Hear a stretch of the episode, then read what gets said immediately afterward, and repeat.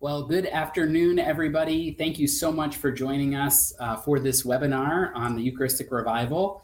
My name is Dan Cellucci. I have the privilege of serving as the CEO of Catholic Leadership Institute, but in this capacity, I'm really blessed to be serving on one of the subcommittees for the Eucharistic Revival, the Leadership Subcommittee, and I'm going to be your MC and facilitator uh, for this webinar today. So, so grateful to have everybody joining us uh, and grateful to have your expertise and your wisdom be a part of this second webinar, uh, Preparing for Corpus Christi uh, and the launch of the Eucharistic Revival, a practical guide for your diocesan celebration of the feast.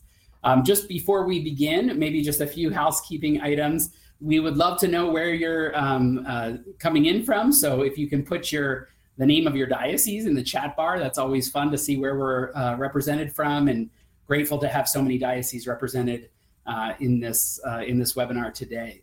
Um, we are recording this webinar so that we can uh, watch it again, or you can share it with others in your diocese or uh, other colleagues in ministry around the country.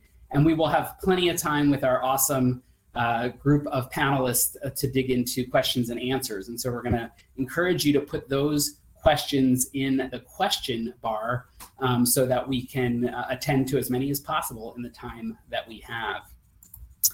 With that, I'm going to hand it over to Father Dan at Hanley at the um, Bishops' Conference, uh, and he is going to lead us in prayer today. So, Father Dan, over to you. Thanks so much, Dan. I appreciate it. Thank you, everyone, for being here. It's a real blessing to join you on this uh, great endeavor that our bishops have called us to help them uh, revive uh, faith in our Eucharistic Lord. It's a privilege for us to be part of this. I want to begin with uh, prayer and reflection uh, to kind of set us on the right course, especially in this Easter season. We begin in the name of the Father, and of the Son, and of the Holy Spirit. Amen. We hear from St. Luke in his book of the Gospel, an account of Jesus risen. While they were still speaking, that is, uh, the disciples from Emmaus, Jesus stood in their midst and said to them, Peace be with you. But they were startled and terrified and thought that they were seeing a ghost. Then he said to them, Why are you troubled? And why do you questions arise in your hearts? Look at my hands and my feet, that it is I myself. Touch me and see, because a ghost does not have flesh and bones, as you can see I have. And as he said this, he showed them his hands and his feet. It's good for us during the Easter season to to reflect upon the Eucharist in a particular way to realize that we receive the risen Lord uh, when we receive Jesus in the Eucharist. Uh, we we uh, we rightly uh, talk about the holy sacrifice of the Mass, that the one sacrifice on Calvary is re-present on the altar at every Mass, and in a sense, every time we encounter Jesus' Eucharistic presence, there's an encounter with the paschal mystery that's taking place there. Especially, it's always been thought of theologically, we understand that under the two species, the appearance of bread, the appearance of wine, and then uh, which symbolizes the separation of the blood from the body of Christ in his sacrifice on the cross, and especially when his side was pierced, but even before that, in all of his wounds, uh, that we have uh, a representation or an indication uh, of the power and presence of representation of the of the holy sacrifice of Christ. But but we realize that that when we come into the Eucharistic presence of the Lord and we worship and adore Him, and when we receive Him uh, at, Mass, at Holy Mass, or you know, a sick person at home, we're receiving uh, the the body, blood, soul, and divinity of a glorified, risen Lord, who sits at the right hand of the Father in heaven now.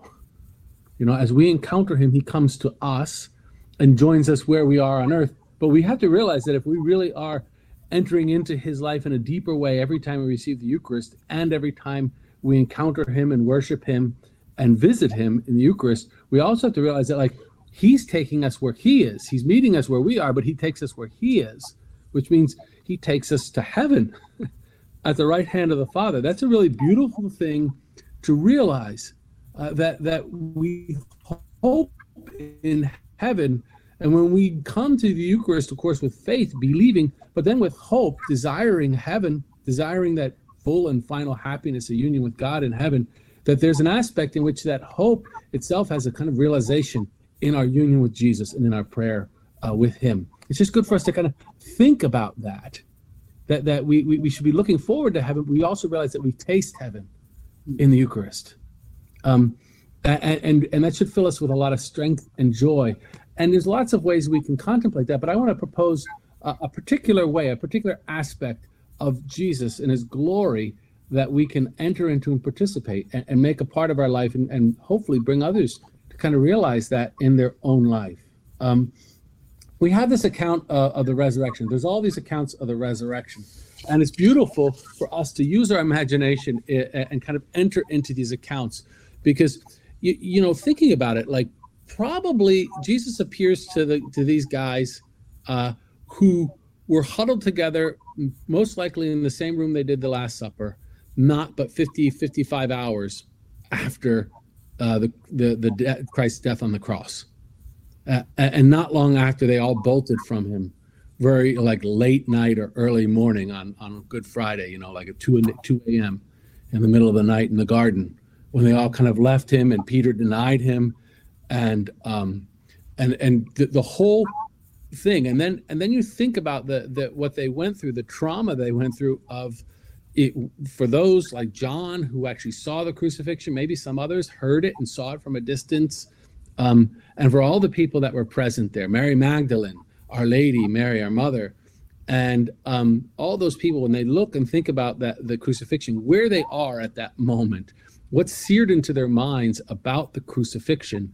And it, you know crucifixion was the most horrible thing you could think of. Um, and the one they loved uh, had just had it happen to him. And, and they witnessed it. And there's so many different like aspects of pain. There's disappointment. There there's disappointment in themselves.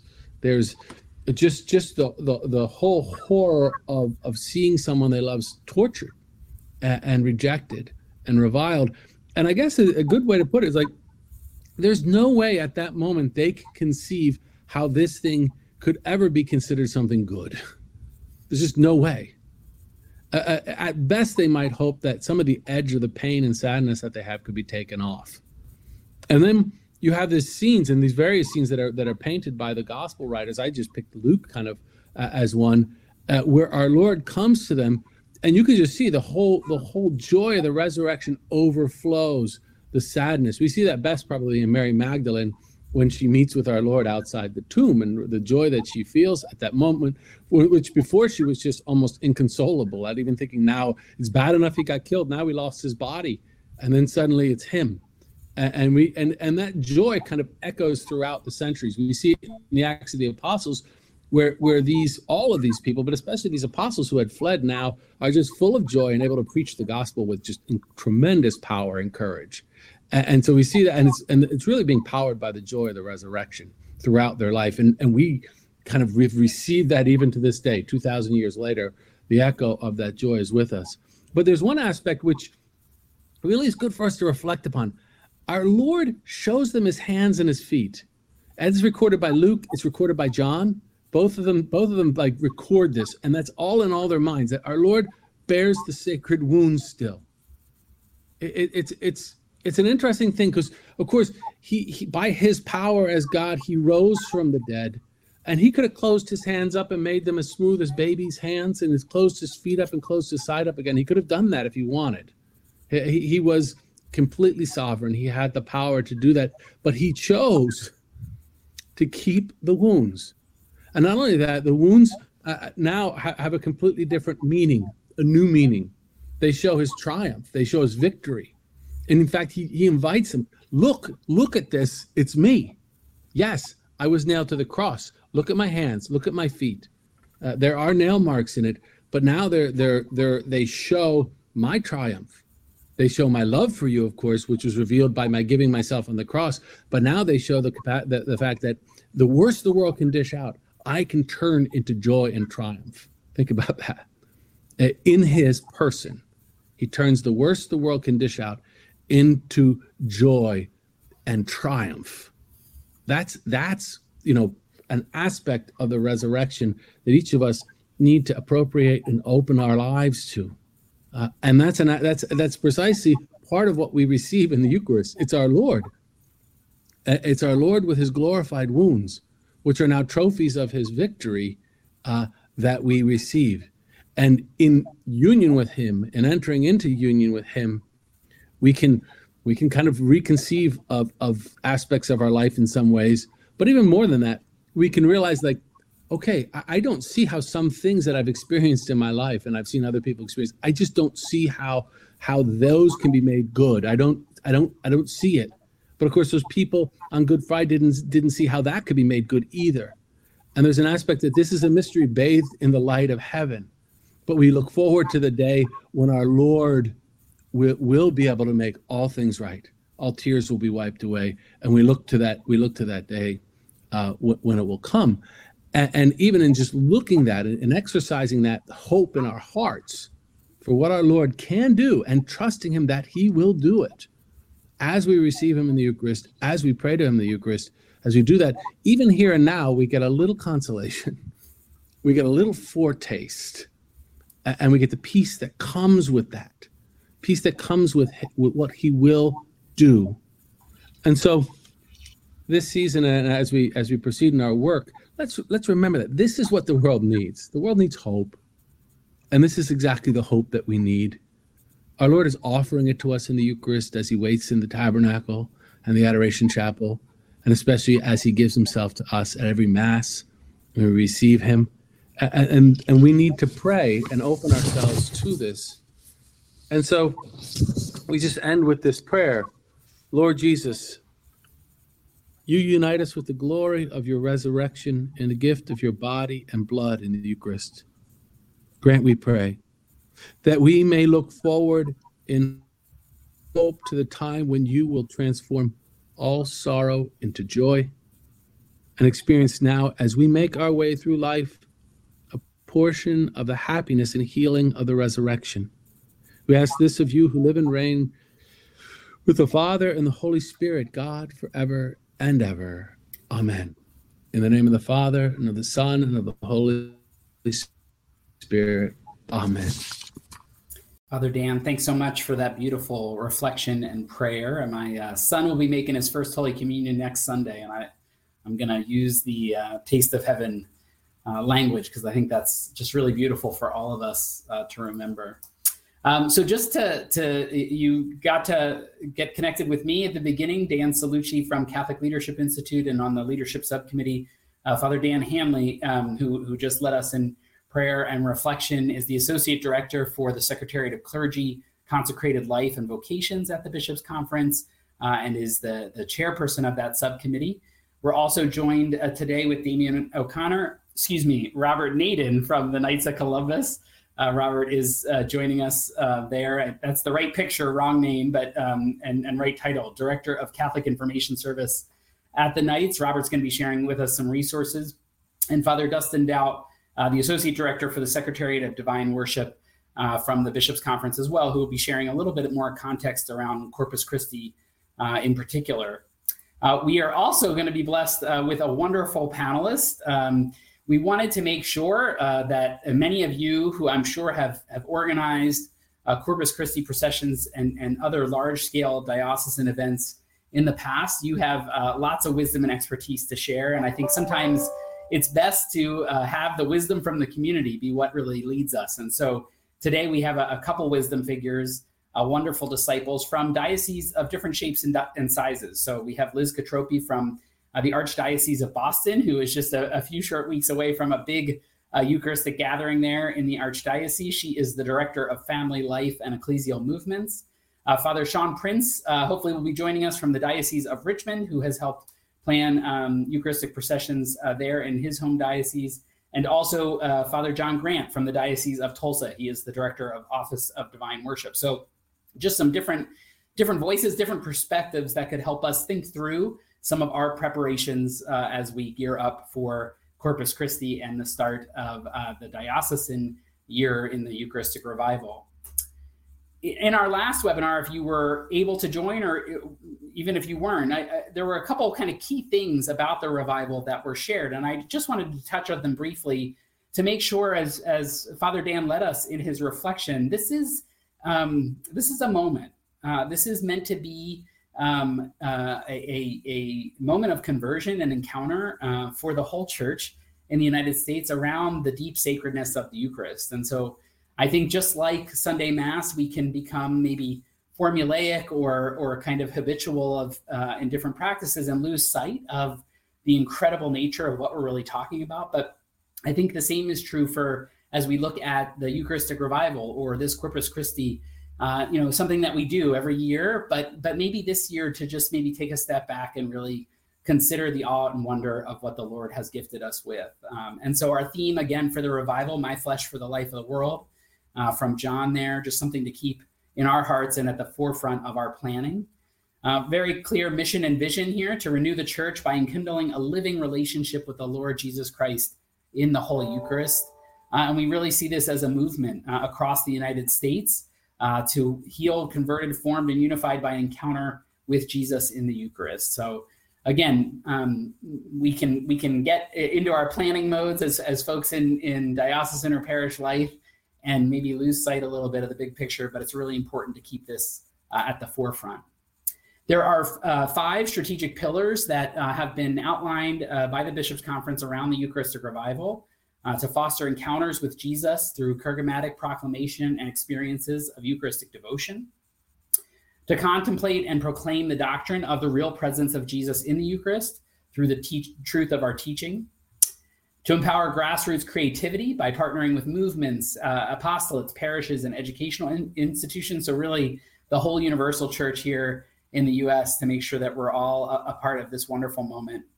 Uh, and to reach the smallest unit, parish small groups and families, to really make sure that this love of the Eucharist and, and this gift that we have is, is being imbued everywhere, especially in the domestic church. And to embrace and learn from the various rich intercultural Eucharistic traditions. So, so many different beautiful ways uh, throughout our tapestry of, of cultures here in the United States that we want to lift up as part of the revival. And we'll look at our timeline at a high level just once again. So, phase one, uh, early 22, uh, 2022 to a few short weeks away, June 19th, Corpus Christi. That is meant to be the diocesan period of preparation and getting ready for the launch of the revival. We are quickly approaching phase two that we're going to be talking about uh, the start of in this webinar, um, the, the diocesan year of the revival, to be followed by phase three in 2023 and 2024 uh, of the parish year. So, again, trying to get to that smallest unit uh, that we talked about in our strategic pillars. And lastly, culminating in phase four as really not the end, but the, the commissioning, if you will, um, of a national Eucharistic revival event and missionary sending uh, there in, in 2024, 2025. Um, so, again, just to keep in mind this big picture that we're all blessed to be a part of um, in the church at this moment in history. Um, I'm going to turn it over to Father Dustin um, Dought, who's uh, again with the Bishops' Conference, and he's going to just give us a little bit of context around this feast that we're going to be talking about today. Uh, we'll be doing some some nitty gritty nuts and bolts conversation today, but uh, again, to keep the big picture, uh, Father Dustin, can you talk to us a little bit about uh, Corpus Christi? Good afternoon. It's a, a joy to be here uh, with all of you today. Thank you for your, your hard work that you're doing uh, in your dioceses to uh, to promote the Eucharistic uh, revival. Uh, we know that the uh, the source and the summit of our faith is the Eucharist, the source from which all of our life flows, like a fountain. Uh, and it's the summit, the, the, the the peak to which all of our life is directed. So all of our life from the Eucharist and all of our life toward uh, the Eucharist. Uh, we also know uh, that the uh, the heart of that, the way that we um, we live that, uh, is in the sacrifice of the Mass, the Eucharistic celebration, where we participate in Jesus Christ's sacrifice of Himself uh, to uh, the Father. Uh, the Holy Spirit gathers us, gathers the church, makes us uh, Christ's body, and there, as members of his body, we offer uh, praise uh, to our Heavenly Father. Eucharistic processions are an extension of that. So, with the Eucharistic procession, in a certain sense, we carry the Mass, we carry uh, the Eucharist, we carry Christ and His offering to the Father. We carry that out into our communities, out into our world. Um, so, I'd like to look at um, at a you know to, to, to look at our our processions in uh, in that um, lens. Uh, the mass itself, we can sort of understand the procession, the Eucharistic procession. It, it, follows the mass, so we have the celebration of the mass, and that Eucharistic procession follows it. We can understand that procession that follows it. I think, uh, in light of processions that begin it. We've just uh, celebrated the Paschal Vigil, the, the Easter Triduum, and there is one moment there, and, and actually two when we think of Holy Week, where the Mass begins with a procession. So on Palm Sunday and at the Easter Vigil, the church begins outside and processes uh, in common uh, into the church building. It's just a sign of what happens at, at the beginning of the liturgy. Um, that the Lord takes us, you know, time, history, need requires that we separate. But the Lord, by his Spirit, brings us together, makes us the church. And we, as the church, enter the building to offer the Eucharist, this mystery of unity. And we don't experience that, you know, at the beginning of every liturgy, you know, when we're seated in the pew and we see the ministers come in. But that's what that is a symbol of. When the when the ministers enter the church building in procession for the, the beginning of the Eucharist, that's a symbol to us of God bringing men and women together in unity for his worship. Uh, he's the one that starts that. He's the one that begins it. He's the one uh, that brings it about. So I think in that light, we can sort of see, uh, we can interpret the procession that happens at the end. Uh, the procession at the end of the Eucharist, what God has done and what he desires to bring people to, we express that uh, in uh, you know in in carrying uh, the body and blood of our Lord Jesus Christ in the community. There's uh, there's a procession even when there's a procession at the end of every mass. We think of the dismissal at mass when we pray for you know we've received our Lord in Holy Communion. We in a sense have become tabernacles we pray for the fruits of Holy Communion. And the deacon, you know, declares, Go forth, the Mass is ended, go and announce the gospel of the Lord, go forth, you know, glorifying the Lord uh, by your life. And that procession, when we leave the church building, we do that. We, as living tabernacles, go out into the world. Um, you know, the Eucharist still in us that we have consumed. We go forth to bring the Lord's sacrifice to our homes, to our workplaces, to our communities. So those two processions, the Lord gathering people for his worship, and then the Lord sending forth those who have, have worshiped him uh, to transform the world.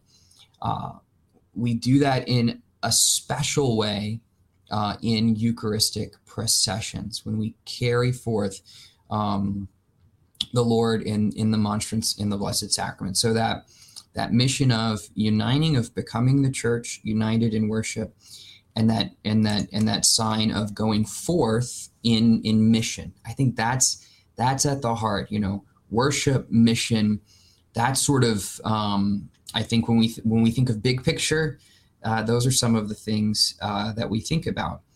Um, i also think of you know it's just it's it's also sort of in the same lens it's a acknowledgement that what we do in the church building is not a private thing.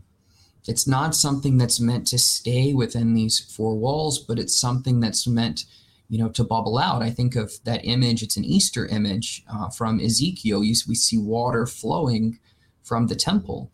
That as that water flows and gets higher and higher, ankle deep, knee deep, waist deep, man, I can't even swim in it you know that that is something that's happening that this eucharist our eucharistic lord um, is overflowing those four walls um, and the Lord, uh, you know, desires us uh, to be a part of that uh, with Him. Um, I'm sort, I, you know, I'm looking over some notes here to see see whether there's any any other insights, uh, you know, uh, uh, that I would like to share. Um, but yeah, that's really what it is. You know, another image I think that we can think of when we think about um, Eucharistic processions, and is to think of the merciful Father from the parable of the prodigal son. So in the parable of the prodigal son, you know, the, the, the son has wandered off. He comes to his senses, but it's the father who sees him. So a long way off, the father sees him. So the father's been looking for him day after day after day, hoping that he would return. And finally he returns and he doesn't say to his son, Hey, you come to me. No, he runs out to his father.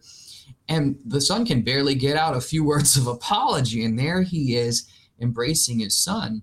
And the church really does imitate our merciful Father in Eucharistic processions. She doesn't say, Hey, world, come to me, meet me on my terms. You know, no, she says, I, am coming to you, you know, um, and I'm going to bring you to what you were created for. I am going to bring you to what you long for. I'm going to bring you to the Father who wants you and who has been looking for you every day. Um, so I think that's another helpful image. So I guess just to sort of recap, the processions that begin the liturgy, the church becoming one, made one by the Spirit, part of Christ's body to worship the Father. The church goes forth from every Mass in mission. Uh, and in Eucharistic processions, uh, we do that uh, in sort of a, a visible way. We do that in a unique, special way by carrying our Eucharistic Lord and I think another image for that um, is the merciful Father from the uh, the par- parable of the the prodigal son. So that's uh, a few thoughts for us as we get into the nitty gritty, as we get into the practical stuff. Um, again, thanks for having me. Uh, thanks for your uh, your dedication to this holy work. Thank you so much, Father Dustin. Really good good images to keep in mind as we kind of get into some of the nuts and bolts of the planning. And so you're looking at this image maybe on your screen and you're saying, my goodness, that is a huge, huge uh, procession. Uh, look at the at the size uh, of that canopy and and that monstrance. That must be in a big place. Uh, that is in in tiny diocese of Tulsa, Oklahoma. Uh, and so Father uh, John Grant always reminds me that it doesn't matter where you're from. You can do great things wherever you are in, in honor of our Lord. And so we'll talk a little bit more about that. Um, as I uh, mentioned, I, I, am not a, a theologian or a, a, liturgist. I am a planner. And so I am acutely aware, as I'm sure you are even more so, uh, that we're just about shy of 60 days away from Corpus Christi. And so that might fill you with great excitement uh, today. It might fill you with a little bit of anxiety. But hopefully, what we want to try to do is offer some thoughts and, and tips uh, for you as you're entering into that home stretch for Corpus Christi, but also looking beyond Corpus Christi. And so, again, I, I, spoke with some of our panelists, tried to get some tips and thoughts uh, along a milestone uh, timeline that we're going to go through in just a moment. And then we're going to go to our panel and really ask them for some any insights or, or tips that they might have.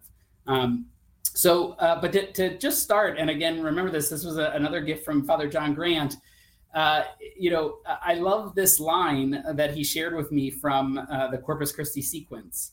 Bring him all the praise you know, he is more than you bestow. Never can you reach his due. And so I think the way that Father Grant maybe paraphrased it for me was we should do all that we can with this procession, but it'll still never be enough. And I, I found that very kind of liberating in the sense um, and, and encouraging to remember what we are about uh, when we're talking about this procession. So I, am grateful to, to Father Grant for that, that insight that is a part of the sequence um, that we're preparing for. So we wanted to talk a little bit about some key milestones between now and Corpus Christi, uh, learning and insights, again, from the mission field, resources available, and then thinking beyond. Again, this is the start um, of, of, a, of a year for the diocese um, in, in this Eucharistic revival. So uh, by now or as soon as possible, just 10 things that uh, the, the, the, folks on the line and others that I talked to who have done this before said probably want to be thinking of.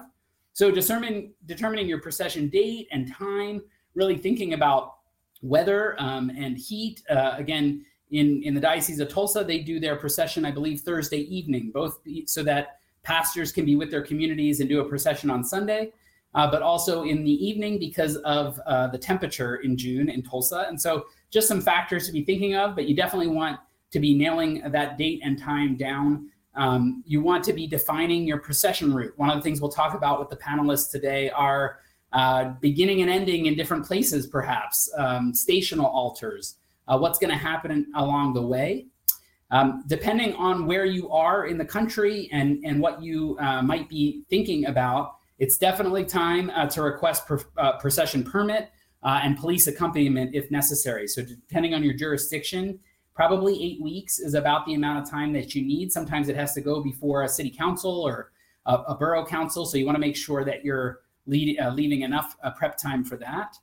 Um, determining any act after events or activities um, after the procession. So depending on where people may end up in the procession, what is uh, what are the plans there for any continued celebration um, or gathering? You want to be looking for, and we'll talk about this with our, our panelists. You want to be talk, looking for key volunteers, or what what I heard from our friends as parishes with passion. There may be some a few parishes in your diocese that really, really are so excited about this, and they can be a wonderful source of volunteers um, and arms and, and feet uh, for this procession and this celebration, as well as throughout the year.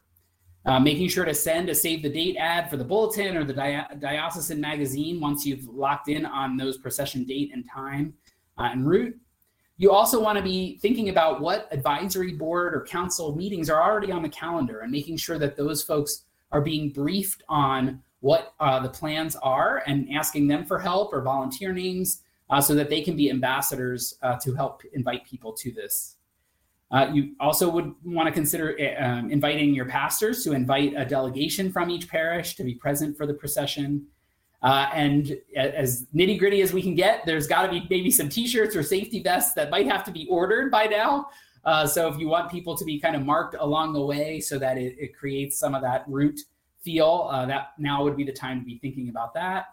And uh, Father Prince brought this up um, in our conversation, just that you know uh, we now have um, uh, you know an expectation and, and good, bad, or indifferent around live streaming things. So is, is this something that is going to be live streamed so that more people can can can be aware that it's happening, that it can flood social media with awareness of, of the Eucharist, and um, and therefore, you know, especially for a moving event, um, both moving emotionally and moving physically, you're going to want to make sure that there are proper live stream uh, technology in place. And what what are some of the plans around that? So that's really now about eight weeks out, uh, 60 days or so to go. Some of the, the top considerations that you want to be thinking of that we came up with. If we look at maybe an, another milestone, the Ascension, um, on May 26th. Uh, by then, you're going to want to have con- confirmed any concelebrants, uh, servers, first communicants who might be in the procession, and, and those other key volunteers. You want to get those volunteers and, and those uh, participants, uh, key participants, to have holding on their time a, a time for practice, probably the week of the procession. Confirming the music and musicians along the route. How do you plan to do that? Are you going to be using chant? Are you going to be having different uh, choirs along the way. You'll certainly want to lock in on any um, uh, plans for inclement weather. And so just knowing what those are and, and praying that that doesn't happen for sure. And, and by the end of May, folks, we're going to suggest that you might want to be thinking about what's the next invitation that's going to be offered to people who do participate in the procession. Again, keeping in mind that this is meant to be a year of revival, you may not be all the way done with your planning for the, for the year's activities, but hopefully you have maybe the first one or two or three activities or, or events or gatherings that may be taking place in the diocese following uh, the Corpus Christi pr- procession over the summer or into the fall. And you want to start getting the word out about those as soon as possible. Also, about a month out, you're going to want to be uh, beginning any widespread distribution of promotional materials, perhaps an invitation video from the bishop, uh, posters, postcards, whatever uh, you're thinking of by way of promotional materials. And then again, as a way to, uh, Liz brought this up, as a way to really uh, take advantage of our mobile um, society, that people may have a smartphone that they can um, follow the procession in the sense of uh, the the the aid, the the worship aid, the procession aid, the songs that you might be hymning, um, singing, the the prayers that you might be offering. You might just be able to have a QR code or a link that you can send out so that it limits the amount of things you have to print and allows people who are more comfortable using their mobile device to do so. Also, you want to make sure you have the ability to share the, the fruits of this event beyond the event. So, having uh, photographers, videographers, uh, different people kind of uh, identified and, and placed along the way to make sure that we can continue the celebration in our memories of, of the procession as well. And then throughout, uh, I think this was really um, uh, resonated from all the folks that I talked to who've been involved that prayer makes a difference. Uh, so, just as we started this webinar with prayer, you really want to make sure that the team that you are working so hard um, of volunteers and, and staff to plan all of these events that you're praying regularly, and also inviting people throughout the diocese to help prepare uh, for the procession through perhaps uh, holy hours offered uh, in different places uh, once a week, or maybe at the Diocesan Pastoral Center, um, just as an opportunity to allow people to be a part of this preparation in prayer. So I want to go to our panelists. Uh, we again we have uh, three different dioceses represented here. Um, we have uh, Father John Grant from the Diocese of Tulsa. we have Liz Katropy from the Archdiocese of Boston, and I knew we had uh, Father Prince, he may have dropped off, but we'll we'll get him as soon as he comes back. Um, I just want to point some questions uh, to them to start off with, but I would also suggest to you folks um, on the line uh, that if you have questions, put those into the question bar. Um, and if you have one specifically uh, for one of the people in the diocese, uh, you know, feel free to call that out as well, and we'll do our best to get around to all of them. Uh, but maybe just to start, um, you know, Father Grant, um, you know, many of the dioceses in this country are more mission dioceses uh, than are maybe large archdioceses. And so the Diocese of Tulsa is all of Eastern Oklahoma, uh, not a small uh, territory there. I, I, think maybe just any insights or thoughts you have for other mission dioceses who are preparing a Corpus Christi procession, anything uh, that you've learned or, or figured out in your time of planning that helps to kind of leverage uh, the resources uh, that you have to go further in, in helping this be a great celebration? Well, yeah, we have a large diocese, and, and so it's always difficult. The um, the see city of Tulsa is certainly not centrally located in our diocese, and so it does it does impact the participation we get from across the diocese. But still, most of the Catholics in our diocese do live in the see city of Tulsa. So um, we have we have uh, by God's grace, people from different parishes have volunteered and um, so we've got we've gotten some really interesting participation from other parishes. Um, by you know we, we, do our Corpus Christi procession, our diocesan Corpus Christi procession on the Thursday um, before the, uh, the, the Sunday of Corpus Christi, and um, we focus it on the on the um, cathedral in order to you know kind of fulfill what the um, uh, what the uh, the book you know Holy Communion Holy Communion worship of the Eucharist outside of Mass you know what it says um, uh, in number 102 that it's fitting to hold some kind of public celebration for the entire city at the cathedral church. And so that's what we focus on um, because we I mean, and we, we leave it to the parishes to um, really focus on doing corpus christi processions on the individual parish level throughout the diocese on sunday. Yeah and there's a follow-up question here. Um, just have you found the level how have you found the level of participation on thursday evening you know, maybe in comparison to Sunday? Um, and and was there anything? Um, and you mentioned kind of leaving it to the parishes on Sunday. I know when we spoke, you said it was really helpful to enable pastors and parishes to participate even more so in Tulsa uh, to do it on Thursday. Yeah, I mean, uh, uh, it was, it's been it's been many years ago now since the since we've done it on Sundays. And on Sundays, basically, the only participation we got was the cathedral parish. Um, by doing it on Thursday, we were able to invite parishes from throughout the, the city and the, perhaps the diocese to come and participate. And we, we, have seen greater participation. Um, and, we've also seen a growing desire amongst individual parishes, especially uh, uh, persons in individual parishes, kind of pressuring their pastors to to do a, do at least some kind of a procession, you know, around their parish or in their neighborhood, right around their parish. Usually not quite as elaborate or as um, as uh, large as the one at the cathedral, but um, but it helps kind of um, show people that you know what can be done, and kind of gets people excited to also bring that then also into their individual parishes to you know, to, to bring the king in, into their streets, into their neighborhood, to, uh, you know, to have this state visit from the king on high. Beautiful. Thanks, Father. Liz, let's go to you. And obviously, a very little different place in the Archdiocese of Boston, a, a much more densely populated kind of area. You're going to be, if I'm correct, you're going to be starting your procession at the cathedral and then going to a parish, uh, or you're starting. Tell me, tell us about your procession route. And, sure. Uh, so yeah. So thank you for having me, Dan. Um, yeah, we actually are starting from the Tsongas Center in Lowell, which is an arena that holds several thousand. Um, we're having a, our Eucharistic Congress on June 18th with the Cardinal. And so we're going to process out of there to a nearby church in Lowell at St. Patrick's. So that's a little bit different, but we couldn't accommodate um, all the people that are coming to the Eucharistic Congress at the cathedral. So we're going to be doing it there.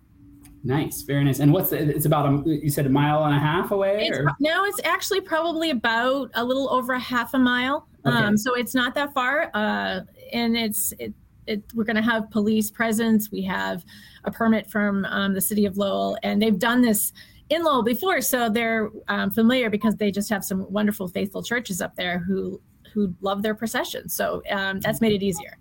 Great. And uh, Father Prince, if we, we, can go to you in, in the Diocese of Richmond, the, the procession route that you have, can you tell us a little bit about how the Diocese of Richmond uh, celebrates Corpus Christi?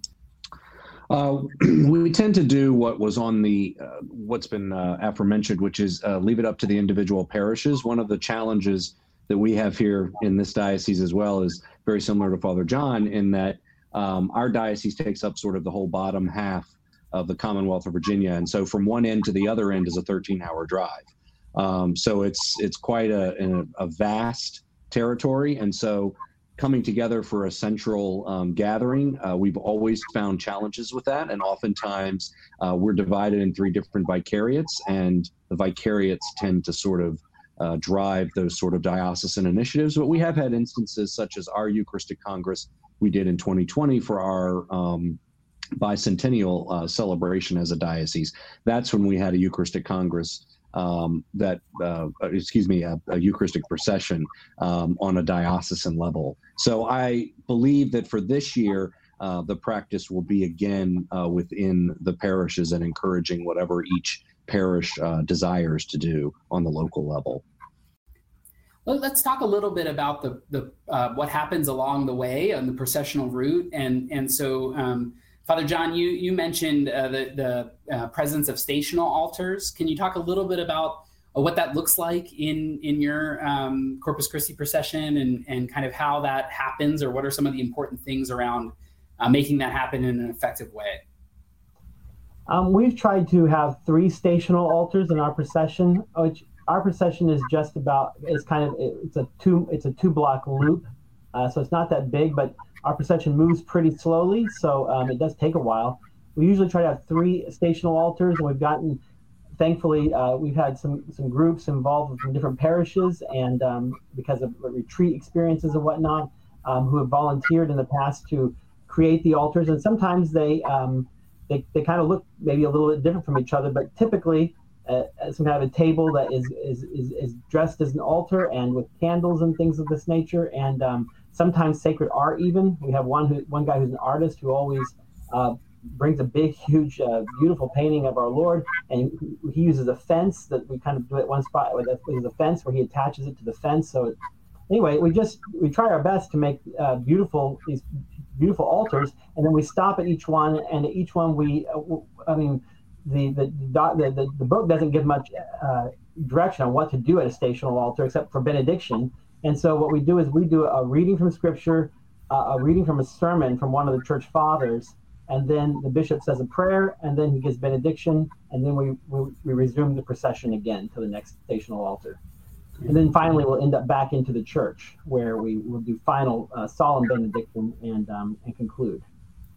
So you're do you um, you do a loop, Father, and, and the nice part about the loop is that it doesn't require uh, moving or transporting people back, especially right. people who might not be able uh, to make the the trek back, who have made the the procession in the first place. Liz, mm-hmm. your uh, route has uh, people ending up in a different place, but it sounds like uh, about a half a mile might be doable for most people. I'm curious, Liz, uh, stational altars on on your procession, or um, and also do you offer transportation or things for people at the end point to come back to where they might have been parked? Um, Sure. We hope to have um, some transportation for those that feel like they cannot uh, get back the half mile.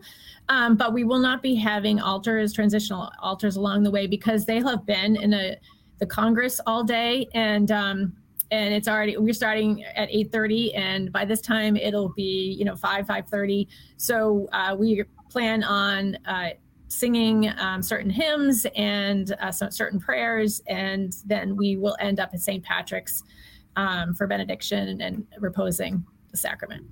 Thank you. Let, question to all three of you just around music or uh, things that you have found work particularly well in a procession or just maybe ideas or insights you might offer uh, to any of those um, uh, who are listening in around planning music for uh, the procession.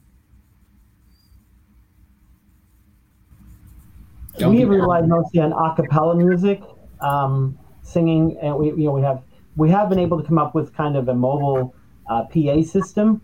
Um, and some years we've had uh, some parts of some parts of our groups who wanted to do a lot of like um, you know pre-recorded music, which I thought took away from the experience. I didn't like the pre-recorded music. I preferred that we that the voices of the people be what really animated. But we usually try to pick songs that are um, uh, you know, kind of well-known Eucharistic hymns and things like that, so people can participate easily. We've always made um, worship aids. I like the idea of maybe trying to use phones uh, to kind of cut down on the number of things we have to print. Uh, that, that's a good idea that I might try this year. We'll see. But um, uh, we also have incorporated litanies or like you know a decade of the Rosary too. So we don't we don't exclusively sing. Great, Liz. How about you? And then Father Prince. Sure, we're hoping to have uh, strategically placed um, people that can sing that will help uh, keep the singing going. And it is going to take um, uh, quite a while to get us all out of the Tsongas Center and en route.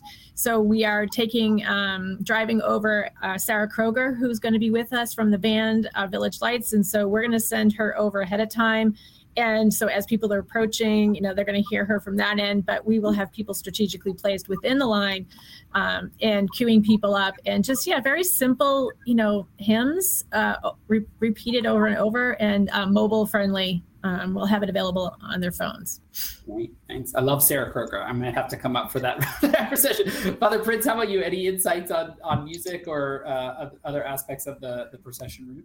Uh, very similar to what Liz mentioned. Uh, when we held one on the diocesan level, we uh, strategically placed people and uh, had you know various cantors from the cathedral, and every so often we would sort of drop one into the mix so that they could sort of keep uh, keep the singing going. And again, very similar with regard to hymns, more sort of Taizé approach in the sense of just a repetitive um, uh, melody or, or um, uh, you know hymn that people knew, um, so that they we didn't have to worry with um, the a worship aid in a sense for people to use um, uh, to cut down on a cost for us. So that was just one of the one of the options. But I, I agree too that it was more a cappella, and it's uh, there seems to be a little more solemnity um, to that rather than pre-recorded uh, music um, or um, others. But again, there we as we all have um, various cultural backgrounds um, and dif- different uh, cultural groups within the church,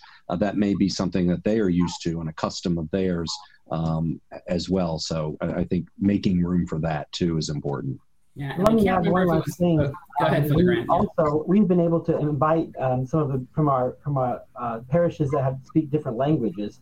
So usually we have uh, the, the choir from the Vietnamese church come and they mm-hmm. sing one song, and often that is kind of thing around one of the stational altars, and same thing with uh, the, the Burmese, and so and then English and Spanish kind of back and forth throughout. So um, that's also been really good too because it, it, it, makes the people from that parish want to come, and um, and it's kind of beautiful to show the kind of multicultural uh, devotion to, to the to the Eucharist too. So. And, and so let's uh, maybe before we move to uh, any more questions that come in the question bar, but also uh, Robert Naden's going to just share a little bit uh, with us from the resources uh, from the Knights. Um, just maybe a last question for the, the panelists that um, uh, in in the immediate after, uh, conclusion of the of the procession. So um, you know, what are some of the ideas or activities uh, that you're doing. Certainly, uh, Father Grant, I think if I remember correctly, there are fireworks uh, in in downtown Tulsa, which is I just think really cool. Um, and then. Uh, Liz, I'm curious, kind of as you are kind of culminating a, a year of, of the Eucharist with a, a huge Congress, what just ideas looking back on that would you offer to those listening around ways to continue on from the procession beyond Corpus Christi? Um, so, Father Grant, maybe for the immediate kind of after after event or after activities, and then Liz, maybe kind of looking at a long term effort. We um, usually just have cookies and, and, water available afterwards for people, and um, the, the the fireworks is something I've been wanting to get going for years and years. As, as you mentioned earlier, I told you so our, our motto is sort of do all that you can and it will never be enough. And so every year we try to do a little bit more. And so the fireworks has been my goal for many years. And I think finally this year it's going to happen. I saw when I was at a Eucharist, a Corpus Christi procession in Mexico in Guadalajara, and that was like the culmination was fireworks. Uh, they don't have July 4th, so Corpus Christi was like the firework holiday. And um, I thought that would be a beautiful way to celebrate. You know, you, when you finish the procession, you come out and there's fireworks. So I hope we're going to be able to do that this year. Very nice. Me too. Liz, how about thinking about like a longer term kind of keeping the, the Eucharistic kind of uh, devotion alive for, you know, over a year? What learnings from Boston would you offer to uh, those who are on the line? Sure. Yes. Well, because when we started this, it came out, um, the pastoral letter from the Cardinal came out in 2019 in December, and then COVID hit soon after. And so we were entering a year of the Eucharist that turned into two years of the Eucharist, culminating um, in this Eucharistic Congress. And then the USCCB um, so aptly announced a Eucharistic revival. So, um, yeah, I think that it's um, one of the things that we're planning on doing is we'll have our Congress on the 18th, and then um, people at their parishes will have their own processions at their local parish the next day. And then each family member who comes to the Eucharistic Congress is going to get something to take this home to the family, the domestic church. So, um, and hoping that they'll follow up and, and it's going to be a list of different things that they can do um, that evening uh, um, on the Feast of Corpus Christi, but uh, things to do, put into regular practice, um, and you know, try to connect them to some further resources. But that's our plan at the moment. And I know Jonathan's going to put into the chat just the link to Boston's resources because they've done just a lot of great uh, work in, in kind of leading up to that. But on the question of resources, maybe I can go to Robert uh, Naden at the Knights and and Robert, you you all have put together just some phenomenal resources uh, for everybody. Would you mind just sharing uh, with our folks on the line what you have and and uh, for their for their uh, help in their processions. Absolutely, thanks so much for having me. Uh, the Knights of Columbus are honored to support the Eucharistic revival and in any sort of ways that we can. Um, the the way we kn- we know that the way we're going to help the revival the most is by individual knights growing in their own devotion to the Eucharist and deepening their own faith life and um, doing that at the local level. Um, but we also know that we can uh, provide additional resources. And so um, the first thing that we wanted to make available is kind of just a how to. And uh, this is for anyone and everyone who maybe they've never put on a procession before or they have but they want to expand it or they just want to see what what's uh, possible and available so uh, we have a eucharistic procession guidebook available that kind of really covers a lot of the things that we've talked about here today um, and goes through step by step uh, some of those questions of do you start in one church and go to another or do you go in a loop or what about stational altars? All of that is uh, we, we've tried our best to, to put as much in as possible. Um, for, for you guys who have been a part of processions you know that the reality is that the liturgical books leave us so much space to adapt it to a local culture and community. Um, and so we've we've tried not to be too prescriptive with it um, and say this is just some guidance and your procession um, might be in this order or you might move some, some people around and uh, do the best you can with that. Um, and then also those additional questions of do you use a microphone or um, where's the choir or um, how are you thinking about not only just getting the nuts and bolts of a procession done but how do you intentionally make this uh, an evangelical moment for your community? Um, and are you praying for your procession and those who are encountering uh, our Eucharistic Lord as you bring him to the streets? Um, so uh, there's there's a lot in there. Um, in my mind, as we're putting this together, it's perfect for um, a priest who wants to do a procession and wants to get those core volunteers up to speed, uh, who maybe don't aren't as familiar with the liturgical norms or uh, what's a cope or what's a monstrance, and so this is uh, really meant for get everyone on on the same page, and now we can go and make those decisions as a group, um, and then it, it takes a little bit off the priest. Um, in a similar way, we have videos associated with these that basically go through visually uh, all of this the stuff that is uh, included in the procession uh, guidebook. Um, and so there's uh, in English and Spanish for both the guidebook and the video. Uh, we've tried to show variety as much as we can. There's only so much you can do with that, um, but just to show that there there is a lot open for a community to make it its own. So these the guidebook and the video are available on the Eucharistic Revival website. I, I think John just put it in the chat there.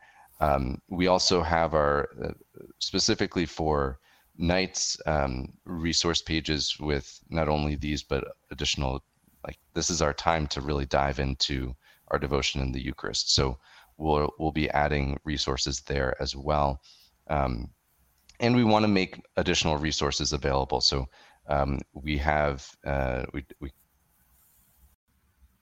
oh it looks like he might have just dropped off uh, um, but uh, we thank the knights for that it does i think robert's point uh, i had not really thought about uh, relative to uh, you might be well familiar with the way to, to do this but your, your folks who might be volunteering this might be the first time so to give them a resource that helps to form them and engage them robert we lost you we got you back so, sorry um, about that no, that's okay. Uh, just I was just saying. I think your point about using those tools as a formational opportunity, uh, I think, is is really spot on. Um, in in our last few moments before I ask uh, Father uh, Dan to to close us in prayer, um, I'm just wondering to our panelists, Father Grant, uh, Liz, and and um, Father Prince. Uh, thank you so much for again for your time and your wisdom. But maybe if you think back to to the processions that you've planned or that you're planning um, just the one biggest learning or piece of advice, uh, anything that's on your heart or your mind from your experience that you would say, uh, I just think this is the most important thing that I want to offer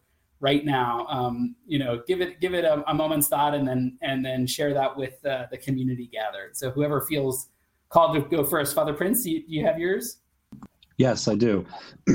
I think um, what I found to be most uh, helpful is definitely uh, pulling everyone together. And even if it's physically walking as much of the space, but actually going through it, um, do not assume that people understand or have a grasp of what's uh, taking place, especially in our experience with us not doing this much on the diocesan level or many parishes doing it it's a first time uh, for many people and other other dioceses and archdioceses may have that similar experience and there's nothing wrong with actually walking through it because in doing so, you may actually, as the organizers and someone who's extremely detail oriented myself and writes everything down, there were a few things that got missed. But when we walked through it, we were prepared for the day of. So um, I can't stress enough rehearsing, practicing, gathering everybody together, and making sure everybody's um, on the same page. Pro, pro, awesome point. Probably the or, origination of the walkthrough, if we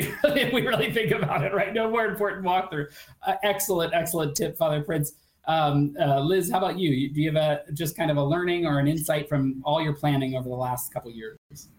Uh, sure. Yes. I mean, we have had uh, Walking with Mary, um, where we've had about 2,000 uh, people come out from um, many different communities from all over, which is great. Um, so we have a little experience with this. Um, this will be our first for the year of the Eucharist, but um, I would say that it definitely one of the things that's helped us is we put out early on, uh, asked parishes to um, bring forth a year of the Eucharist coordinator and then missionaries. Um, to get as much buy-in as possible. And then there was a commissioning that the Cardinal did with them. Um, it was over Zoom because it was COVID, but um, to really drum up interest in each parish. So I, I, would say that if there's a way to get your vicariate, um, your vicar forane, or your, whoever's in charge of your deanery, to on top. On, in addition to those coordinators and missionaries, that would be really important because you want to get as much um, buy-in as possible, so that because people are really busy and um, so many things are coming up, but it's really great if um, if the people could come together and really um, just put all of their prayer and uh, their efforts into something so hopeful and beautiful for the church. But I think um, getting representation from out there to help. Good point. And one of the questions we talked about on our subcommittee is that you have, um, you know, we, we, we have the, the synod that is culminating in many dioceses and people say, oh, well, we're kind of not paying attention yet to this, if you will. But but think about it maybe a different way. In many cases, you know, here in the Archdiocese of Philadelphia, everybody has a synod coordinator at their parish. It's another just opportunity, maybe build on that role or expand uh, some of the folks that were getting involved. So, uh, and it doesn't have to be a staff member. You know, it could right. be a volunteer, somebody who's passionate about the Eucharist at you know at the parish. Um, right. Yeah. Thanks, Liz. Great point, Father Grant. Last one. Anything that uh, just hasn't been said, or you want to make sure you offer from a, a learning or an insight? Well, I, I, my insight would be that it's okay to start small. You know, I, I, I think doing it is the first step. And, and I, have already told you that the motto for, for me and for, for our Corpus Christi processions has been do all that you can. You'll, it'll never be enough. So we just try to make it a little bit more every single year. And every single year, more and more people hear about it, more people participate. Uh, people get excited. They have ideas. They take it back to their parishes. So um, it, it, don't be afraid just to start with something even simple um, to begin to you know make the Eucharist more and more and more and more uh, uh, alive in our dioceses. And, and one day there'll be fireworks, right? so, Father Grant, uh, Father Prince, and Liz, thank you so much. Father Dustin, I'm gonna. We are right at time, two minutes over. If you wouldn't mind uh, closing us in prayer, and before you do that, just folks, uh, we will continue to to try to offer resources from the Bishops' Conference and and the Eucharistic Revival uh, that'll help you in your important role. And if there's resources that you'd uh, like to see or, or um, are looking for, please feel free uh, to check out the Eucharistic Revival website and make sure uh, to, to send uh, communication in so we can uh, know where you need help and try to find those experts like who we had today. But uh, again, thank you to everybody who's joined today. And Father Dustin, maybe if you can bring us home with some prayer. In the name of the Father, and of the Son, and of the Holy Spirit. Heavenly Father, we thank you uh, for the great gift of uh, salvation in Christ. His death has destroyed our death, uh, and his resurrection has restored our life. Uh, that death and resurrection uh, has passed over into the sacraments. We thank you uh, for the Eucharist, for that sacrament through which you build us up, build up your Christ, build up your church, may we join you in that work of building up. We pray as well to Our Lady, image and model of the church. May she, uh, the first uh, to uh, receive you incarnate, may she uh, be with us as mother uh, that you may be born in us, in our communities, that we may be born in Christ. Uh, we make this prayer through Christ our Lord. Amen. In the name of the Father, and of the Son, and of the Holy Spirit. Amen.